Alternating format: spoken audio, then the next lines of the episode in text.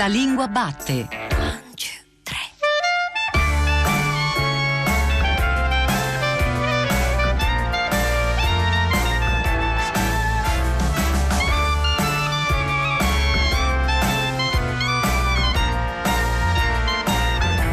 Buongiorno alle ascoltatrici e agli ascoltatori che ci seguono adesso su Radio 3. Io sono Giordano Meacci e questa è La Lingua Batte, la trasmissione che ogni domenica va alla scoperta della lingua italiana. Oggi arriviamo alla settima puntata di riscritture e riletture delle puntate trascorse e ci arriviamo portando con noi il peso leggero e orizzontale, è il caso di dirlo, di una parola, orizzonte stando alla ratifica dizionaria la linea apparente lungo la quale in un luogo aperto e pianeggiante il cielo sembra toccare la terra o il mare. Una definizione poetica in realtà, una percezione, un limite netto degli eventi e una premessa di futuro insieme. L'arco di cerchio il cerchio vero e proprio che riallinea in un eterno presente i colori dell'arcobaleno. Una parola che ci permette di guardare lontano quindi e che sa dimenticarsi di tutti i confini che limitano l'immaginazione.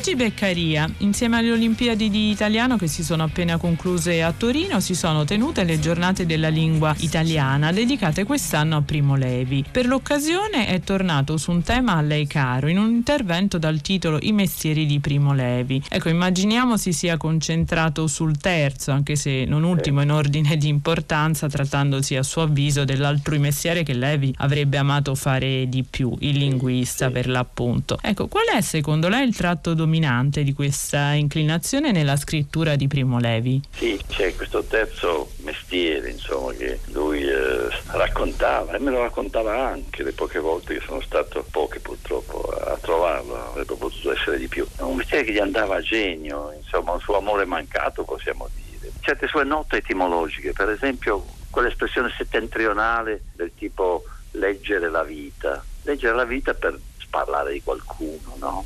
Come per esempio, quando da linguista raffinatissimo si parla delle trappole linguistiche che sono tese ai traduttori, quando uno traduce, non solo il traduttore perde dell'originale, ma anche quando sbaglia proprio, eh, usa i cosiddetti falsi amici, per esempio parla delle lingue speciali. E allora sono delle parodie del linguaggio della pubblicità, del linguaggio sportivo, del linguaggio burocratico, era, era, era eccezionale quando il suo interesse per esempio per eh, il dare il nome alle cose, cioè per il battesimo, soprattutto la materia che conosceva di più, si capisce la chimica, quindi il battesimo, gli elementi della, della materia, quando ci, ci, racconta la storia di, di quel chimico svedese che tantissimi anni fa, siamo nel 1802, fa una gran fatica per individuare un metallo che poi chiamò il tantaglio. Il tantaglio allora ci racconta tutta la storia di Tantalo e se ne parla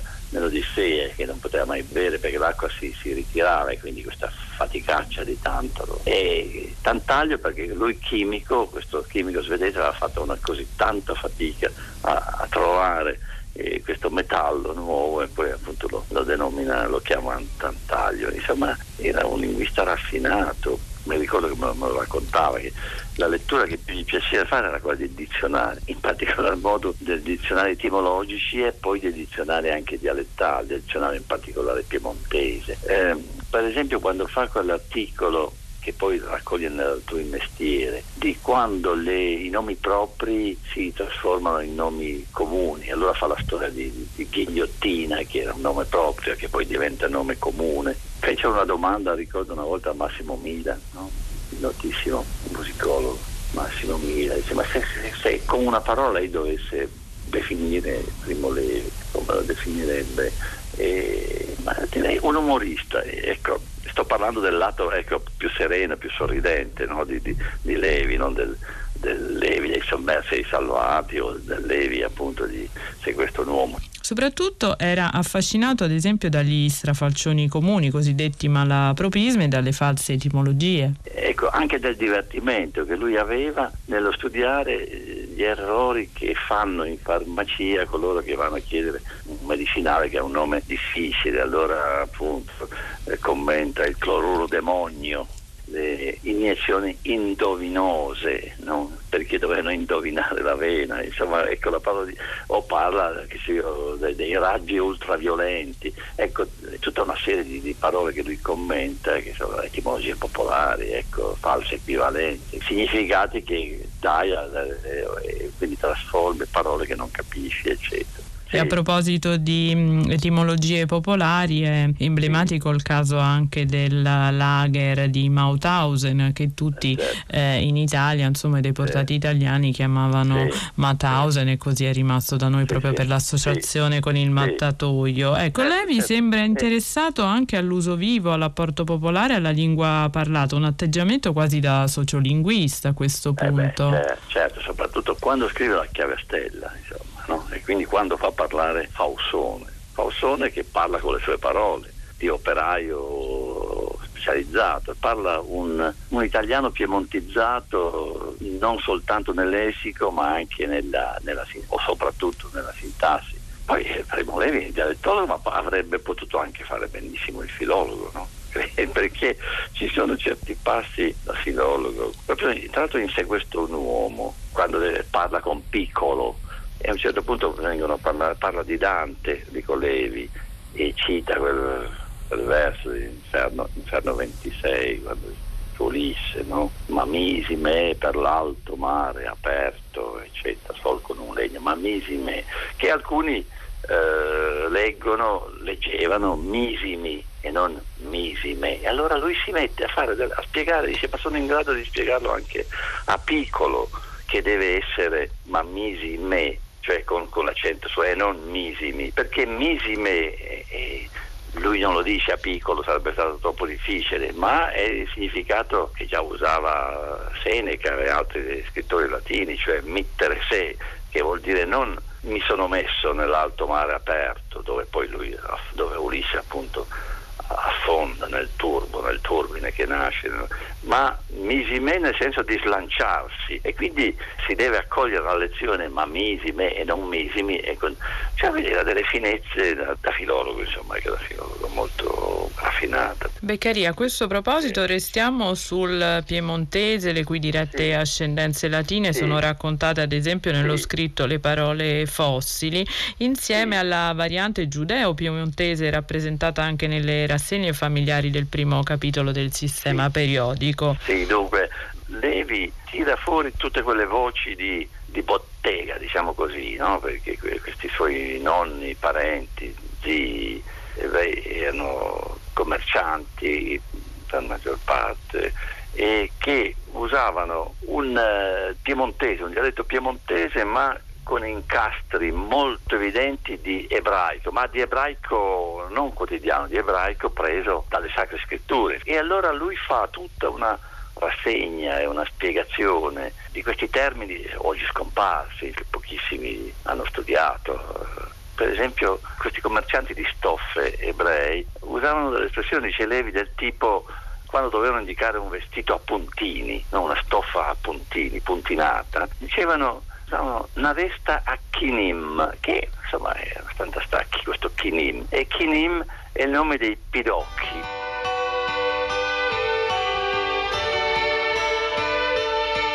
Non le sembra che in Italia il ricordo di Auschwitz si sia assopito?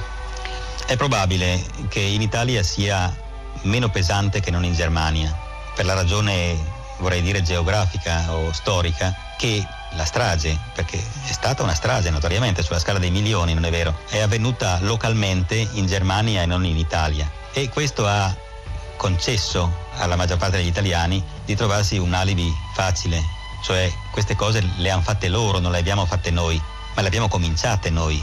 Il nazismo in Germania è stato una metastasi di un tumore che era in Italia, è un tumore che ha condotto alla morte la Germania e l'Europa, questo vicino alla morte, insomma, alla, al disastro completo.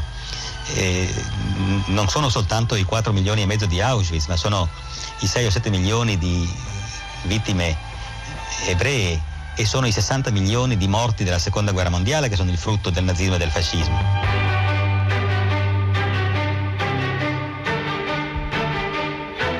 Era la voce puntuale e caldamente rigorosa di Primo Levi, un'intervista di parecchi anni fa in cui già nella sintassi delle risposte ci si rende conto di come il ruolo di testimone della storia di Primo Levi sia accompagnato anche e soprattutto dalla forza espressiva della sua lingua testimoniale. Un vero e proprio saggio racconto orale che prepara il ritratto che oggi qui alla Lingua Batte eh, vorremmo dedicare a uno dei massimi scrittori in lingua italiana, vogliamo dirlo, ce ne assumiamo la responsabilità, lo facciamo con eh, Marco Marco Belpoliti che è oggi qui con noi. Buongiorno Belpoliti. Buongiorno anche a voi. Marco Belpoliti insegna presso l'Università di Bergamo e condirettore della rivista online Doppio Zero. Tra l'altro ha pubblicato Il corpo del capo, Il tramezzino del dinosauro, L'età dell'estremismo. Per Einaudi ha curato l'edizione delle opere di Primo Levi e su Levi ha scritto per Guanda nel 2015 Primo Levi di fronte di profilo, uno dei tanti studi e saggi dedicati a Levi. Cominciamo proprio dalle parti di ritratto che possiamo azzardare per via radiofonica, Belpoliti.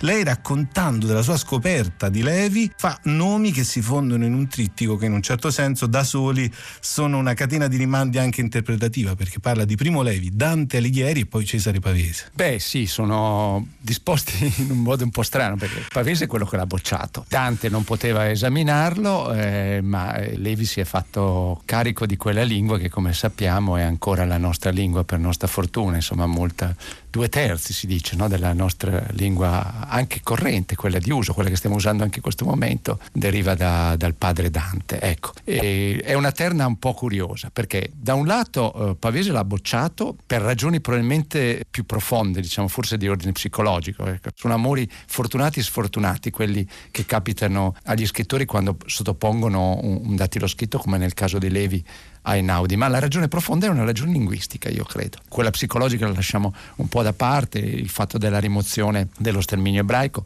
cosa che è durata molto a lungo, perché non si parlava di quella che noi oggi chiamiamo Shoah o Olocausto, ma si parlava più che altro dell'antifascismo. Prima Levi era uno scrittore antifascista perché era lo scrittore del lager nazista e della resistenza. E allora eh, cercava Pavese un'altra lingua. Era la lingua, possiamo dirlo così, parlata, la lingua del neorealismo. Ecco. Infatti lei, citando peraltro Mengaldo, che si è occupato varie volte di studiare la lingua di Primo Levi, parla del basso continuo, questa è la citazione da Mengaldo, della lingua aulica di Levi e nel suo libro Primo Levi di fronte di profilo segnala proprio questa cosa, che la lingua aulica di Levi veniva vissuta come qualcosa di di troppo classico, troppo diverso da quello che invece veniva prodotto linguisticamente nei libri del secondo dopoguerra, intendendo tra gli anni 40 e gli anni 50. Era una lingua troppo vicina alla lingua retorica usata dal fascismo.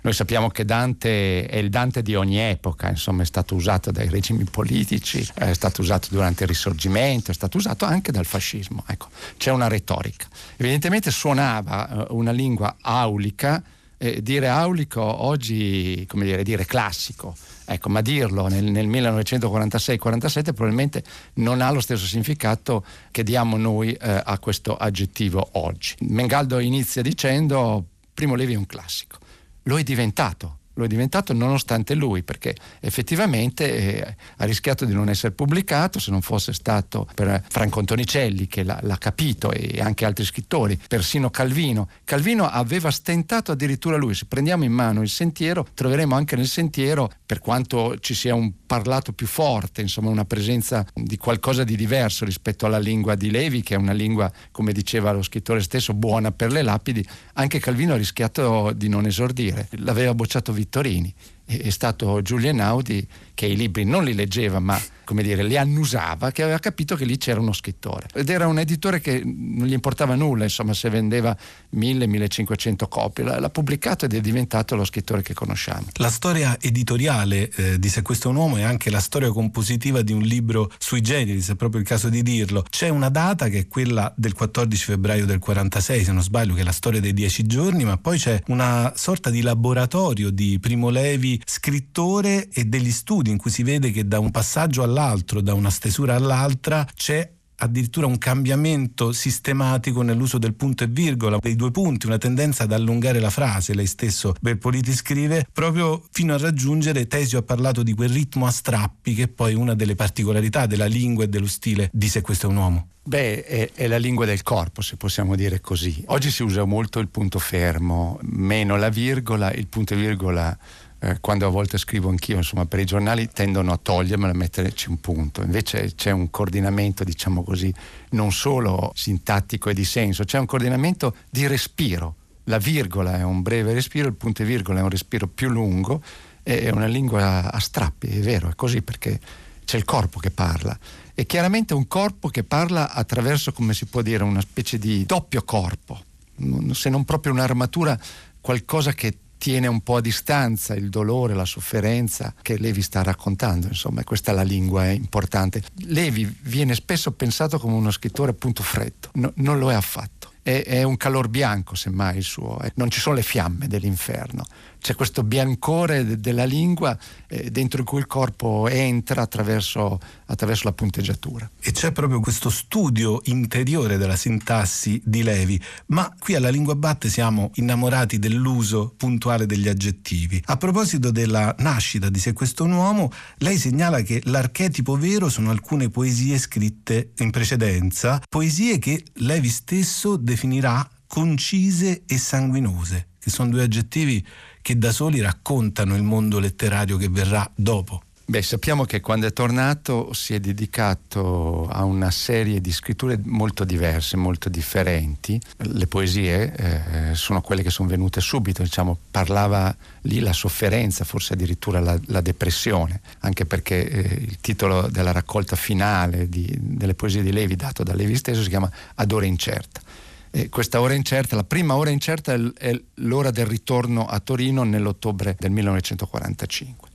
Poi scrive anche dei racconti di fantascienza o addirittura dei racconti strani, perché il primo è Imnema Goghi, addirittura sembra una novella quasi della scapigliatura, insomma, un po' ottocentesca, dove c'è un medico che ha radunato in un armadio tante boccette. Queste boccette contengono degli odori, dei profumi che evocano a lui, appunto il nemagoghi è un neologismo, come ha notato giustamente Stefano Bartezzaghi, delle cose che gli ricordano il passato. E poi, e poi comincia a scrivere anche eh, Se questo è un uomo e altre cose testimoniali che fa immediatamente. Da questo punto di vista è un poligrafo Forse non è stata messa abbastanza in luce questo aspetto delle tastiere di Levi. È vero che c'è una lingua comune anche uno stile comune per cui lo si riconosce per la brevitas, per lo stile paratattico, per la lingua specialistica, per l'aggettivazione, spesso sono tre aggettivi insieme, però Levi ha degli stili diversi, leggermente diversi, è una variazione diciamo così di prossimità. Bianche lame brividi di luna le lunghe ombre degli attori sulla scena. Niente di più sacro del silenzio di spettatori dentro l'armonia del vento. Passa per irriderti il destino, schiaccialo ragazzo nella mano. Vai ragazzo,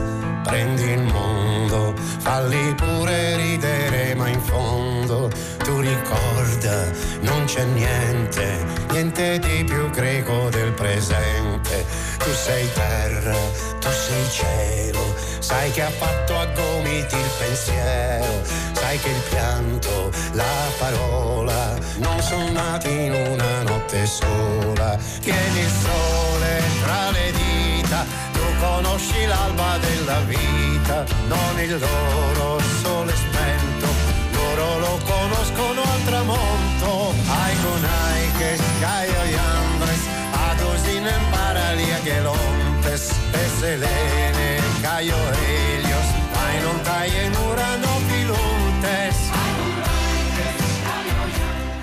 Vai ragazzo, prendi il mondo, falli pure ridere, ma in fondo tu ricorda non c'è niente, niente di più greco del presente. È un monito in versi che ci appartiene nel momento stesso in cui ci viene ricordato e che arriva da Vai ragazzo, sesta traccia, ma si potrebbe dire sesta parte di una lunghissima canzone in 12 movimenti, dall'infinito, ultimo album di Roberto Vecchioni che oggi qui con noi in questa giornata dedicata ai classici per quel che vuol dire. Roberto Vecchioni, poeta per musica, scrittore, musicista, professore giustamente orgoglioso, autore, ma ci muoviamo per titoli sparsi, di eh, Parabola e Elisir, Marcanda e Per amore mio, Blue Moon e il bandolero stanco.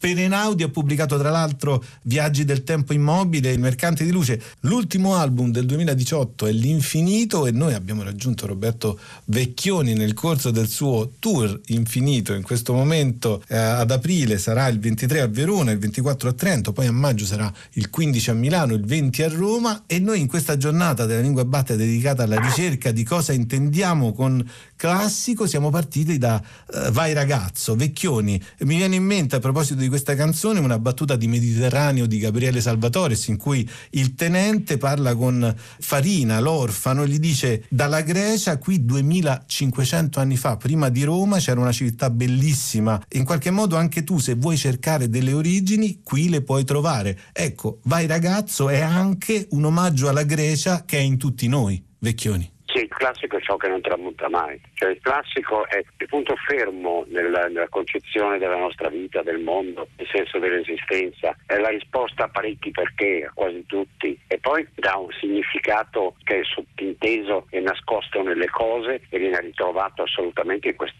vita assolute che ci vengono da lì, cioè vengono da lì nel senso che oggi è tutto impregnato di classico, nascosto, celato, eh, mischiato, ma eh, i principi fondamentali della filosofia, del pensiero, dell'arte, del teatro, del, della danza, della musica, eh, sono esattamente quelli che hanno inventato i greci e che poi i latini hanno trasmesso a noi per tanti motivi. E sono la, la struttura che ti rende possibile costruire i piani sopra, perché se noi siamo arrivati a tutto quello che siamo arrivati, cioè a costruire un mondo anche troppo telematico, anche troppo tecnico se vogliamo, ma costruirlo, è perché abbiamo una, non dico radici, perché sono, è un fiume questo, non è una radice, la radice finisce per, per morire a un certo punto, il fiume continua a scorrere e il classico è un fiume perché è vivo oggi come era vivo allora. Ma infatti noi vogliamo proprio attraverso questa chiacchierata cercare di eh, rendere omaggio ai classici proprio ravvivandoli nel presente. E io mi allaccio a una delle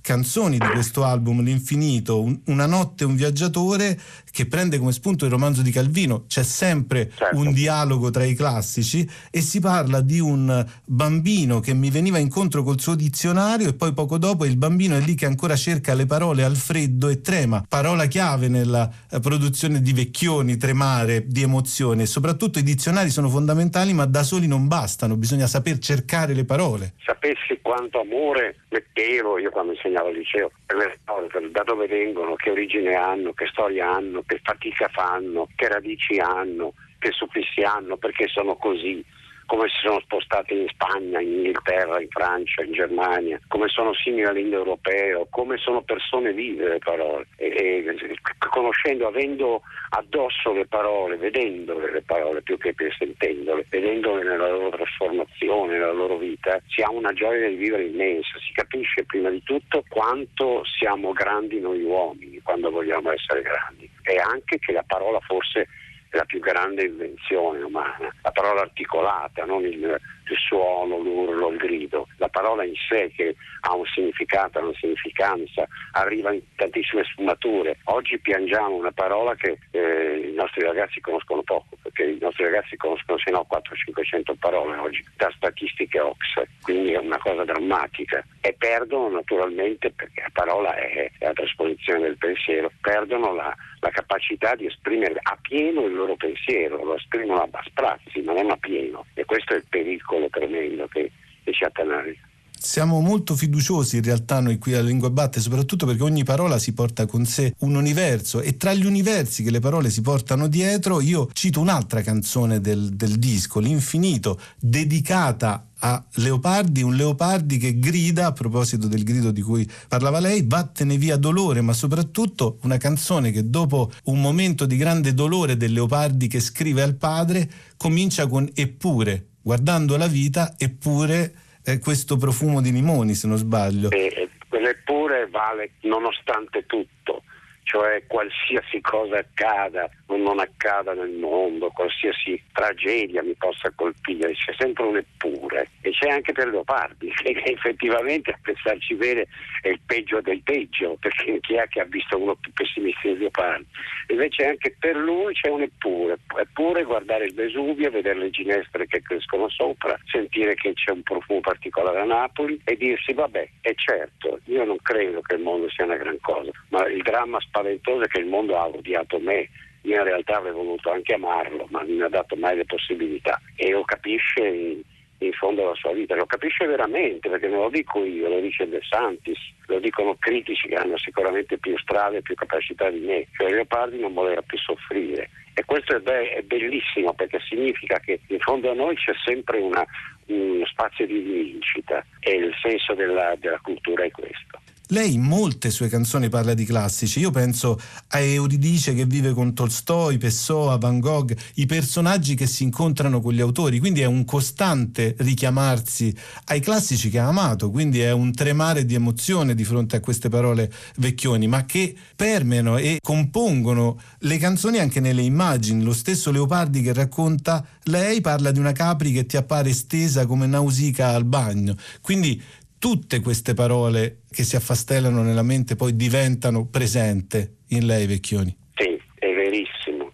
Io non ho mai trattato i classici che ha citato lei con sussiego, con puzza sotto il naso o, o, per far vedere chissà che cosa. Li ho trattati come archetipi di grandi insegnamenti per tutti i ragazzi che vogliono ascoltarli, per tutti i non ragazzi che vogliono ascoltarli. Non ho quasi mai fatto la storia di questi personaggi, né di Van Gogh, né di Robinson, né di Rimbaud. Ho segnalato quel tratto della loro vita che noi dobbiamo imprimerci dentro perché è un insegnamento. Tutto ciò che è disperazione umana e gioia umana che diventa arte mi fa emozionare sempre.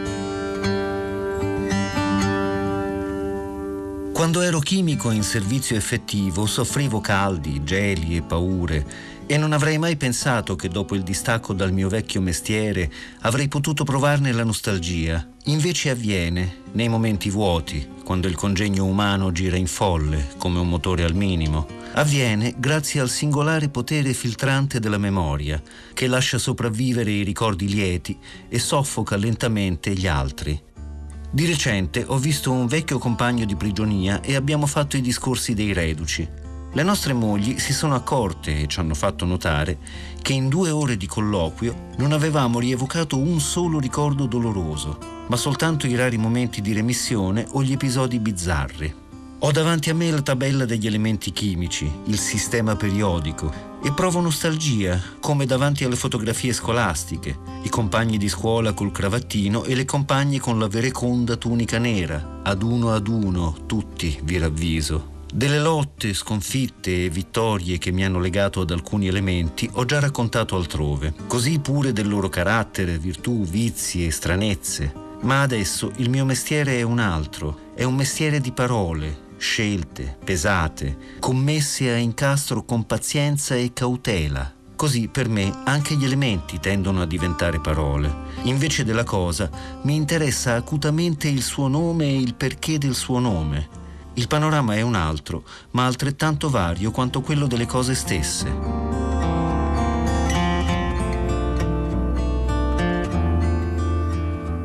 Beccaria non solo la lingua italiana, quindi, ma una passione per le lingue in genere, dialetti compresi. Ad esempio, nell'area congestionata, Lee Levi si esprime in modo assai lucido e laico sull'ingresso di forestierismi, ad esempio dall'inglese, mh, mm, nei casi come smog, appunto di cui apprezza la sinteticità, no? nella crasi tra smoke e fog. E lì anche prende un po' in giro i goffi tentativi di sostituzioni autarchiche che non potevano non ricordargli un po' la politica del del, se, del se fascismo. Vive, se, vivesse, se, vivesse, oggi poi sarebbe di materiale. ecco, lui aveva un rapporto appunto molto libero con le lingue eh, straniere. In questo l'esperienza del lager in fondo era stata anche inopinatamente una scuola di convivenza linguistica. Che ne pensa? Sì. Eh, sì, certamente, certamente, perché poi in quella babele, terribile babele linguistica che era il lager, insomma, dove lui conosceva il, il tedesco, insomma, quindi in qualche modo e questo lo ha anche aiutato a sopravvivere perché conoscere di fronte ai suoi aguzzini, fare che conosceva insomma un pochino il tedesco fu anche un grande, un grande aiuto. Io mi ricordo questo momento, mi viene in mente quando lui parla de, di un francesismo che è silhouette, perché è diventata una parola italiana, una bella silhouette.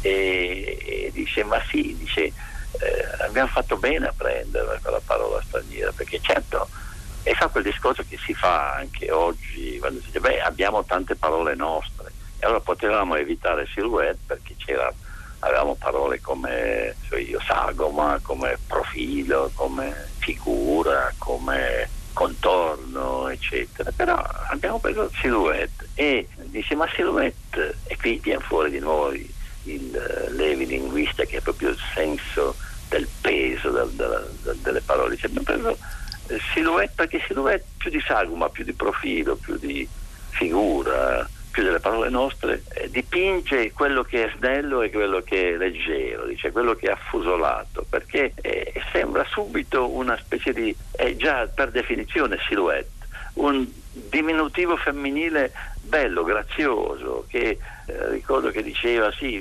va bene per esempio per descrivere il, il, corpo di una bagnante, di una giovane, di un adolescente bagnante che si butta nell'acqua e prima di arrivare nell'acqua si staglia contro il cielo eh, quando si tuffa da un trampolino con la sua silhouette. Ecco che è una parola dice in questo senso non materico, posso dire così, non, proprio della, della parola silhouette a dispetto dei tanti mestieri, Beccaria degli altrui mestieri in cui gli piaceva fare invasioni di campo, per usare una sua stessa espressione, Primo Levi sembra aver trovato nello scrivere una vocazione unitaria. Ammette di aver attinto in abbondanza al mondo della chimica anche per creare metafore e racconti e si sente addirittura in colpa o avvantaggiato rispetto agli scrittori tradizionali. La bellezza della scrittura, come lei ricorda, sta per lui nell'ebbrezza di cercare, trovare o creare la parola giusta giusta, cioè commisurata, breve e forte.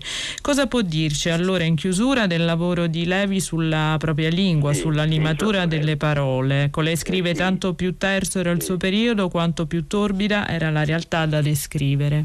Dunque, certamente essere chimico per lui o essere scienziato è stato anche un vantaggio come scrittore, cioè il suo habitus eh, così mentale di scienziato, perché la scienza, le parole della scienza, la precisione delle parole della scienza, la chiarezza delle parole della scienza, le parole della scienza che appunto parlano di cose, ecco sono state anche le stesse metafore, dice, della scienza, sono state, dice lui, degli stimoli per la sua fantasia di scrittore, ma anche dei concretizzatori, cioè il fatto di scrivere in una lingua concreta, una lingua mai eccessiva, una lingua magra. Ecco, lui di fatti parla di smagrimento della propria scrittura, dice io sono contento quando riesco a smagrire la mia scrittura, insomma a buttare via. Quindi la scienza, la chimica, come tutto un assortimento di metafore da cui attingere quando si scrive. Ecco, quante volte ha parlato, io peso le parole, pesare le parole. Forse pesare gli viene anche dall'idea del della bilancetta del chimico che, che deve pesare ecco, non, le cose che dice, non essere mai sovrabbondante, non essere mai... Lo si vede quando descrive insomma, una, nella tregua il greco, ecco la famosa cosa straordinaria personaggio il greco, oppure quando parla di cosa vede col microscopio, oppure quando passeggia per la sua città, per Torino e parla dei lastroni di pietra e come li descrive, cioè questa capacità di descrivere il palpabile, ecco, il concreto, proprio descrivere i dettagli, la descrizione, il concreto. Prego Marchesa, s'accomodi.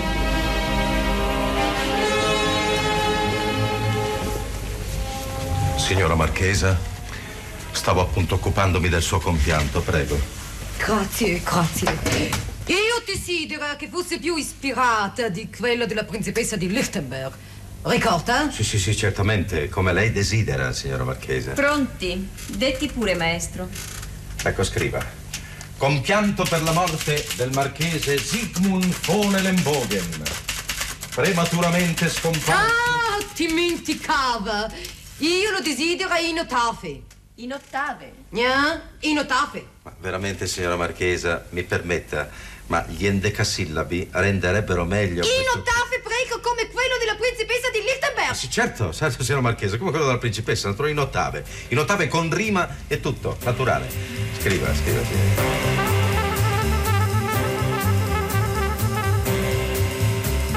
E questo era il versificatore con Milena Vukotic e Gianrico Tedeschi in un allestimento televisivo, come vogliamo chiamarlo, su un racconto di Primo Levi. Belpoliti, c'è una riflessione di Levi eh, sul linguaggio dei libri successivi alla tregua. Dice, ma mi pareva di avere ancora alcune cose da dire e di non poterle dire che con un altro linguaggio, un linguaggio che sento definire ironico e che io percepisco come stridulo, sbieco, dispettoso, volutamente antipoetico, disumano, insomma, quanto il mio linguaggio di prima era stato umano. Disumano ha a che fare con i racconti di vizio di forma e antipoetico è proprio quello che lui voleva negli scritti della maturità tarda. Beh, diciamo, gli scrittori sono i primi giudici di se stessi, sono spesso giudici eh, inclementi e a volte non ci prendono neanche. Sicuramente Levi ha cambiato. Ecco perché come un uomo che si modificava nel corso del tempo, si è allontanato dall'esperienza lager, salvo poi tornarci con i sommersi salvati, però è chiaro che la lingua è maturata. Intanto eh, era un dilettante, ecco, bisogna dire questa cosa. Confinato dopo la bocciatura, l'uscita da De Silva nel 47 del libro, confinato a una scrittura fatta soltanto il sabato e la domenica,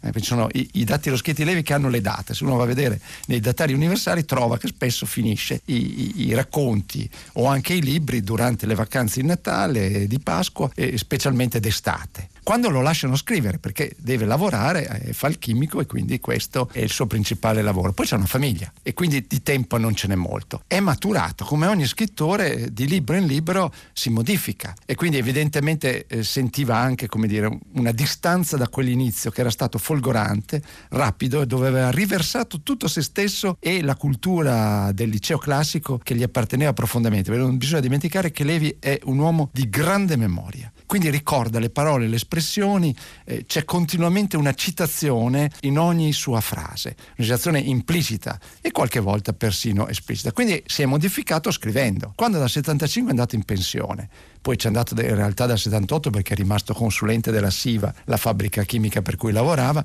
ha cominciato a scrivere con una intensità, se, se si vanno a vedere diciamo, le date di uscita dei libri o gli articoli scritti sulla stampa, si vede che ha cominciato, non dico a dilagare, ma insomma a esercitarsi sempre di più. E quindi si è modificato. Se poi nell'82 esce un intero libro che è l'unico romanzo scritto, se non ora quando, scritto nel laboratorio della sua casa, del suo computer, del suo tavolo di lavoro.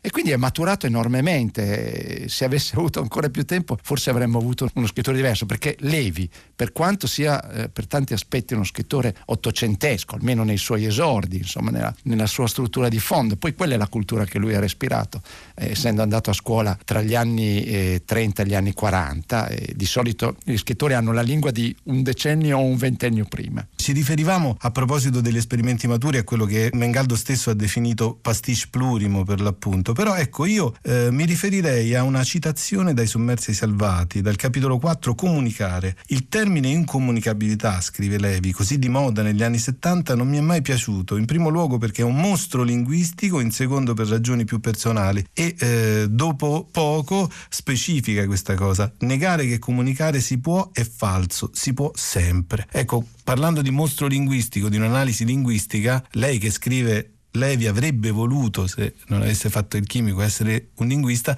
troviamo anche un manifesto di estetica nei sommersi salvati. C'è questo, sicuramente molto, molto altro, c'è anche un manifesto di antropologia, di etologia, di filosofia politica, perché non dobbiamo dimenticarci che questo, credo, dopo Il principe di Machiavelli, è il più importante libro di filosofia politica scritto in Italia negli ultimi dieci secoli. È un libro ancora scottante perché ci pone davanti al problema del rapporto con il potere. Il potere e gli individui, i poteri e le singolarità, i poteri e i soggetti. Ecco, quindi eh, direi che da questo punto di vista eh, Levi ha, toccato dei vertici eh, intellettuali e politici unici e l'ha fatto con una lingua che è una lingua saggistica. Ecco, perché c'è un Levi poeta, c'è un Levi narratore, c'è un Levi scrittore, nel senso lato forse così bartiano del termine, ma c'è anche un Levi saggista dove i due aspetti del letterario in senso proprio espressivo e insieme l'elemento riflessivo, il saggio, cioè la prova di sé, eh, sono continuamente messi insieme in una fusione direi abbastanza unica. L'altra sera abbiamo sentito a Torino Fabrizio Gifuni leggere I Sommessi Salvati, che sembrerebbe un libro impossibile da leggere ad alta voce e invece è un libro che si può leggere ad alta voce perché è altamente letterario. Tra le invenzioni linguistiche di Levi c'è anche questo sintagma, quello della zona grigia e nell'eterno lavorio di Levi c'è anche che capitoli di Sommersi e Salvati sono usciti prima magari nei giornali come il ritratto di Ronkowski in cui si parla per la prima volta di questa che è una definizione filosofica, linguistica, antropologica, come lei diceva Belpoliti, che è appunto vasta fascia di coscienze grigie, che è uno dei tanti lasciti di Primo Levi. È stata usata questa espressione in, in, molti modi. Io ricordo che Levis la prese perché fu immediatamente usata da Giorgio Bocca in un senso, in un significato che non era esattamente quello che Primo Levi voleva dare. Può darsi che non sia neppure sua l'invenzione, eh? qualcheduno ha cominciato a cercare perché comunque Levi è anche una spugna tutta la scrittura della lingua specialistica scientifica che gli deriva dall'essere stato chimico, lettore di testi biologici, ehm, di fisica, eccetera, gli deriva da questa capacità. Linguisticamente è un uomo della sintesi, riesce a fare delle sintesi incredibili e questa espressione zona grigia oggi è un'espressione usata dappertutto credo anche fu- fuori dall'Italia, insomma. da noi sicuramente è la zona del, dire, del, coinvolgimento non immediato e non diretto, quella zona tra il bianco e il nero, tra i carnefici e le vittime, dove uno è complice Ecco. Però è stata usata, lo ripeto, anche a sproposito perché c'è una sottigliezza eh, non solo terminologica ma soprattutto concettuale e persino narrativa dove Levi nel capitolo che si chiama La zona grigia dei sommessi salvati fa piccoli spostamenti a volte di, di qualche millimetro, a volte di qualche centimetro per cercare di capire dove arriva questa zona grigia di coloro che all'interno del lager collaboravano eh, con gli aguzzini pur non essendo degli aguzzini. Poi sicuramente, adesso lei citava Runkowski, è straordinario il fatto che comunque chiude il capitolo con una narrazione, racconta una storia raccontata da altri, anche in questo eh, Levi è straordinario perché riesce nella capacità di riassumere interi libri che ha letto, a volte con pochissimi giri di frasi e, e storie che diventano una paginetta. Il riassunto è un'arte difficilissima io credo che non si insegni più come un tempo nelle scuole, noi eravamo obbligati a fare i temi, quindi diciamo a scrivere dal nulla sulla pagina bianca e l'altro esercizio diciamo più facile ma utilissimo nella vita è quello del riassumere partendo da un testo che abbiamo davanti. Levi è straordinario nel, nel riassunto. Ogni canzone d'amore si perde nel vento e non sai dove va Ogni canzone d'amore è la stessa di ieri, di mille anni fa. Bella, raggiungimi al fiume, capelli di rame, ricordati me. Bella, se parto non piangere, che quando ritorno, ritorno da te. Svanisce nel vento e lo sai dove va. Va da una donna sognata, perduta per sempre, che non tornerà.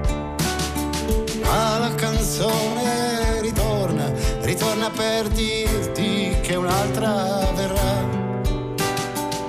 che non finisce mai niente, e il cuore lo sente, e il cuore lo sa portami via questa notte, portami ovunque tu vai, portami dove le stelle non si addormentano mai.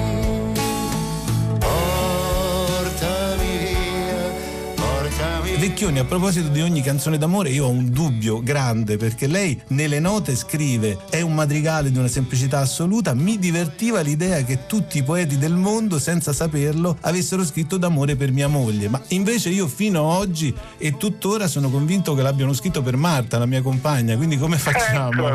Vecchioni, qui bisogna Eh beh, capire sì, cosa è successo. E va bene, va bene per tutti, ognuno deve pensare proprio così. Quando la canto in concerto avviso tutti i mariti e i fidanzati che quella è la loro canzone, che devono pensarla così. Quindi è di tutti, di tutti i maschi in questo caso, ma credo anche di tutte le femmine. Però in realtà sono gli uomini che hanno cantato i madrigali più delle donne, perché le donne non hanno avuto spazio e non hanno avuto quell'attenzione che dovevano avere. Le, le piccole grandi poetesse che io ricordo hanno scritto madrigali bellissimi, da- dalla contessa di Dia a Vittoria Colonna, a Gaspar Stampa, alla mm, francese, la, la, luna francese, per non finire con di Piaffa addirittura, quindi hanno scritto madrigali anche le donne, ma il bello del madrigale è che quando lo scrivi pensi che non esista altra donna al mondo, non c'è, è solo lei e lei vale per tutte. Ecco, parlare di questa canzone significa parlare anche di un tema che le è caro, Vecchione, almeno per quanto riguarda il mio ascoltatore che cerca di capire. Stringimi, stringimi ora perché ho seri dubbi di essere eterno. Ho seri dubbi di essere eterno fa parte proprio dell'umanità, ma anche di quest'idea che la vita va vissuta momento per momento anche attraverso le parole, Vecchioni. Questo almeno io leggo in molta della sua produzione artistica. E io ho fatto, eh,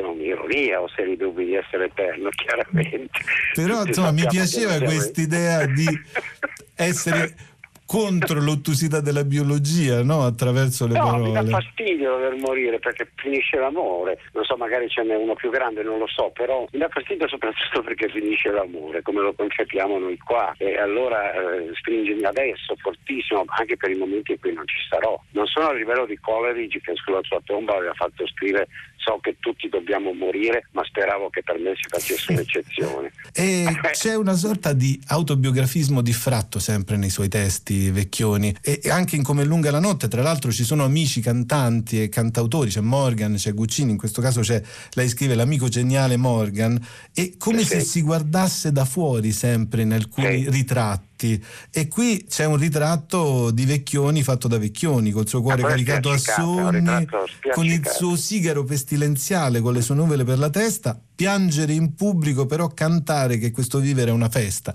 Torna il tremare per un'emozione, Vecchioni. Beh, volevo fare un'autobiografia veritiera, assolutamente veritiera della mia vita, senza sfronzoli e senza esaltazioni, non c'è nessuna esaltazione in questa canzone, non si dice su un fatto questo, un fatto quell'altro, chi se ne frega, si dicono soprattutto i difetti, la paura di morire, quando dico che mio angelo custode si è rotto le le scatole, il svegliarsi la mattina per andare a scuola per 40 anni e, e- e- e tutto questo in prima persona, poi la terza strofa è uno che mi guarda da fuori, in questo caso è Morgan, a cui voglio molto bene, voi non sapete forse che Morgan ha cominciato a amare la musica perché suo papà l'ha portato a un mio concerto, lui l'ha scritto nel suo diario, nel suo libro e si è innamorato della musica ascoltando un concerto mio, stranissimo per Morgan che è tutt'altro genere rispetto a me, però così è accaduto. Questo gioco su guardarsi da fuori si lega anche alla sua concezione che è nei testi delle sue canzoni a proposito del tempo. E io vorrei fare un esempio che è quello di Onga Mornasela, un racconto di viaggi del tempo immobile. È sempre l'idea che si guarda una vita da fuori appunto e si cerca di raccontarla come se ci fosse un destino segnato che noi dobbiamo semplicemente ricondurre al punto di partenza guardando la vita dalla fine fino all'inizio vecchioni. Spesso c'è, c'è questa sorta di borghesiana visione del mondo in alcune canzoni. Beh, intanto Onga Nasser bisogna spiegare, è la storia di Alessandro Magno vista al contrario, cioè dalla morte alla, alla nascita. Quindi è, è fortemente greca nel senso di obbligatorietà del destino, cioè proprio la tu che il caso che ti, che ti porta avanti nella vita. Ma è una visione mia del 95 questa, quindi di, tantissimi, di tanti anni fa. Oggi l'ho cambiata parecchio, cioè secondo me il destino può poco con l'uomo, mentre allora ero molto più intensamente portato a pensare a questo, pensare che comunque se ti muovi le cose vanno in quel modo. Invece non è così, perché se ti muovi le cose cambiano. E questa sorta di speranza anche nel linguaggio nel, è nell'ultima canzone del disco che è Parola eh, però nella nota lei dice parola è un'elegia sulla morte del linguaggio, quindi apparentemente sembrerebbe la fine di tutto, ma nella sua malinconia impotente il finalino felliniano è messo lì a dire che la speranza non muore, quindi però non nel testo ma nella musica si veicola questa speranza esatto. nella parola, Vecchioni. Esatto, ci sono due riferimenti a Fellini in questo, in questo, disco. Uno è quello che hai detto tu adesso, perché quella è la musichetta finale, non è proprio uguale, l'ho copiata, non l'ho copiata, l'ho, l'ho, l'ho fatta come. Riscritta alla maniera dei classici, insomma. Sì, è, è, è, tipo rota, tipo otto e mezzo quando se ne va via col flautino il personaggio, il musicista, e Fellini dice quella frase, eccola qua quella frase famosa, la vita è una festa, viviamola insieme, che è la fine di otto e mezzo e che si riprende nella canzone che hai detto prima, cioè come lunga la notte. Come lunga la notte, certo. Vivere è una festa.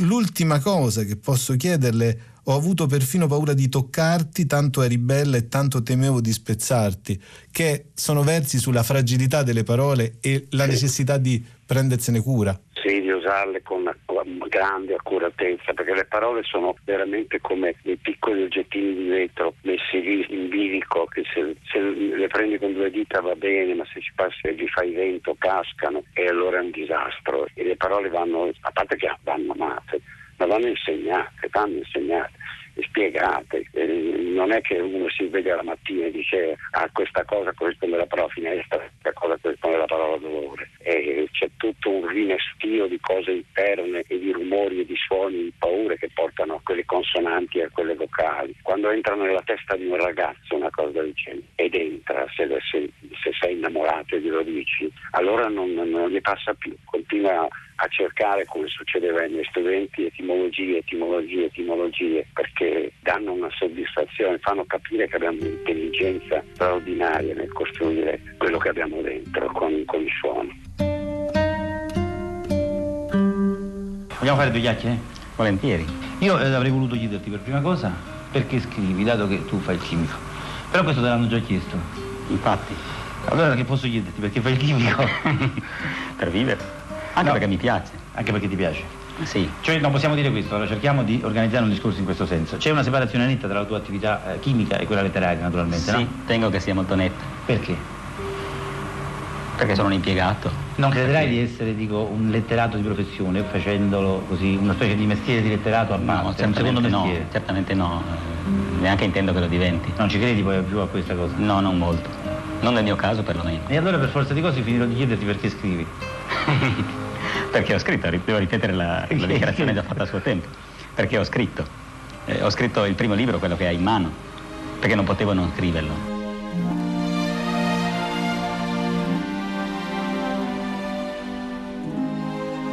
Nel 1982, nel corso di una trasmissione radiofonica, lega a Offenbach il ricordo di suo padre Cesare, morto 40 anni prima.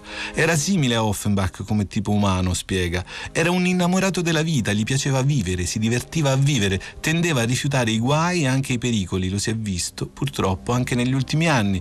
Ha cercato fino all'ultimo di non vedere quello che capitava intorno a lui e intorno a noi. Nel 1985, interrogato su poesia e computer, risponde per iscritto che il computer gli pare uno strumento eccellente per svolgere compiti chiari e distinti e tale la poesia non è. È fluida, obliqua, continua, circonfusa di aloni e di ombre, regalandoci un'approssimazione rigorosa della poesia in quattro punti. In un ritratto scritto per l'unità da Edoardo Fadini nel 1966, uno dei lacerti che emergono ci regala un gioiello aforismatico che potremmo usare come giocoso cartiglio in epigrafe. Io amo di un amore non corrisposto la filologia. Primo Michele Levi, nato a Torino il 31 luglio di cent'anni fa e morto a Torino l'11 aprile del 1987, chimico, partigiano, uno dei più grandi scrittori in lingua italiana di sempre, non solo per la forza testimoniale di libri come Se questo è un uomo o La tregua, ma proprio per la forma testimoniale con cui sono stati scritti. Un cambio di fonema da ZM che è come un salto di elettrone o un passaggio da un elemento all'altro. È stato Pier Vincenzo Mengaldo a parlare per Primo Levi di una scrittura elegantemente sobria, trasparente e sostanziosa. Soprattutto, rileva Mengaldo, Levi è stato la prova vivente che con la lingua italiana si può costruire uno stile ricco ed efficace anche senza manipolarla e violentarla, ma restando rigorosamente entro i suoi limiti costituiti e lavorando piuttosto per sottrazione che per addizione. E se si vuole imprimere un cenno di risposta a questi appunti sparsi, più una lettera d'amore in bozze che un tracciato analitico vero e proprio, forse è proprio dalla curiosità vitale e dalla sintesi digressiva della sua scrittura, per affidarci anche alla cura ossimorica cara allo scrittore torinese, che dipende la nostra fascinazione di lettori in assoluto. Dalla capacità, attraverso uno stile che è il ricavato di un idioletto cercato e trovato, di un desiderio ossessionante di lettura del mondo e delle cose, di raccontare attraverso una sintassi che è quella e quella soltanto, la storia che quella sintassi prevede, perché senza quella sintassi non ci sarebbe quella storia. Associando con folle disciplina Primo Levi a David Foster Wallace, Stefano Bartezzaghi li ha accomunati nel suo stesso scaffale mentale, ricordando che il vero scrittore è chi ci racconta una cosa che fino a quel momento noi non sapevamo che potesse essere detta. E c'è sempre questa furia battesimale in Levi che ratifica il presente continuo della sua scrittura e segna il tempo della narrazione sospendendolo in un'immobilità che è quella del cosmo appena rallentato dal dopo Big Bang. Il momento ineffabile però fisicamente ineludibile di quando la materia si raffredda per farsi materia, per frenare per sempre quel rogo incandescente di possibilità e rendersi finalmente chimica variata, poi sistemazione periodica, anche vizio di forma magari, ma raccontabile. Anche perché nel momento in cui la sintassi è a disposizione, raccontare si deve. Magari con quell'aggettivazione abbondante a festoni, come scrive Mengaldo, che risponde alla ricerca di una precisione sfumata e sfaccettata. Gli aggettivi, è quella lingua alta usata per tenere a bada gli inferni della quotidianità e rafforzare i cedimenti riscrittivi della memoria, le citazioni sussunte trasformate chimicamente in una prosa leviana. Quasi tra la lettura e la scrittura ci fosse da subito il travaso complesso di una ricomposizione, Swift e Manzoni, la cronaca giornalistica e Dante Alighieri. E tutto in Levi è sempre dominato, sempre, dalla curiosità intelligente con cui la precisione sfaccettata, appunto, dei primi libri si espande e si moltiplica con uguale elegante rigore nel pastiche di certi racconti o nelle spinte mimetico-dialettali, negli azzardi parlati di Libertino Faussone, nella passione illuministica di tutti gli interrogativi dei sommersi ai salvati. La lingua aulica come tramite tra gli appunti sparsi del mondo e il mondo segreto di sé raccontato su carta e il tempo apparentemente fermo e progressivo della sua scrittura è segnato da domande che scandiscono la narrazione conferendogli un'eternità provvisoria che dura il tempo di ogni lettura. Così nei Sommersi ai Salvati, parlando del suo tatuaggio, retaggio di Auschwitz, un perché dovrei vale un pamphlet visto che sottintende farlo cancellare. E una sola parola tra parentesi con interrogativo utile, legata a violenza, quella che occorre fare su se stessi per indursi a parlare del destino dei più indifesi, vale da sola a spiegare uno stile. Poi, leggendo se questo è un uomo, soprattutto all'inizio, certe interrogative preparatorie che sono parte del tempo presente del libro e lo prevedono più che accompagnare retoricamente la narrazione. Sull'autocarro, per esempio, eravamo senza scorta, buttarsi giù, troppo tardi, troppo tardi, andiamo tutti giù. O ancora, come pensare non si può più pensare, come essere già morti, che si accompagnano a pezzi di epica interrogativa, quando scrive che ognuno si congedò dalla vita nel modo che più gli si addiceva, ma ma le madri vegliarono a preparare con dolce cura il cibo per il viaggio e lavarono i bambini e fecero i bagagli e all'alba i fili spinati erano pieni di biancheria infantile stesa al vento ad asciugare e non dimenticarono le fasce e i giocattoli e i cuscini e le cento piccole cose che ben sanno e di cui i bambini hanno in ogni caso bisogno. Non fareste anche voi altrettanto? Se dovessero uccidervi domani col vostro bambino, voi non gli dareste oggi da mangiare? Ecco qual è la grandezza di Primo Levi su tutto, che parla sempre al presente, sempre. E il presente per essere all'altezza della scrittura di Primo Levi, non deve fare altro che ascoltare. Come l'azzurro al cielo, come il pianto all'addio, come gli uccelli al volo, come il perdono a Dio, come alla madre il seno, come il silenzio alle stelle e come il lampo al genio, come l'ovvio all'imbecille. Tu sei dentro me, come la foglia al vento, il suono di un rimpianto, a fine frase il punto. La fantasia al potere, la fiamma al saldatore, la donna nuda al sole il filo dentro l'ago, il coniglio del mago, l'aspirina al dolore. Dentro me, sogno, al falegname il legno, e come il canto al cigno. Come la finta di Messi, che bella da vedersi, comunque vada il tiro. Come gli amici persi qualunque sia il motivo. I remix della lingua batte sono realizzati da Cristina Faloci e Manuel De Lucia. Per riascoltare e scaricare le puntate, lalinguabatte.rai.it o l'app Rai Play Radio.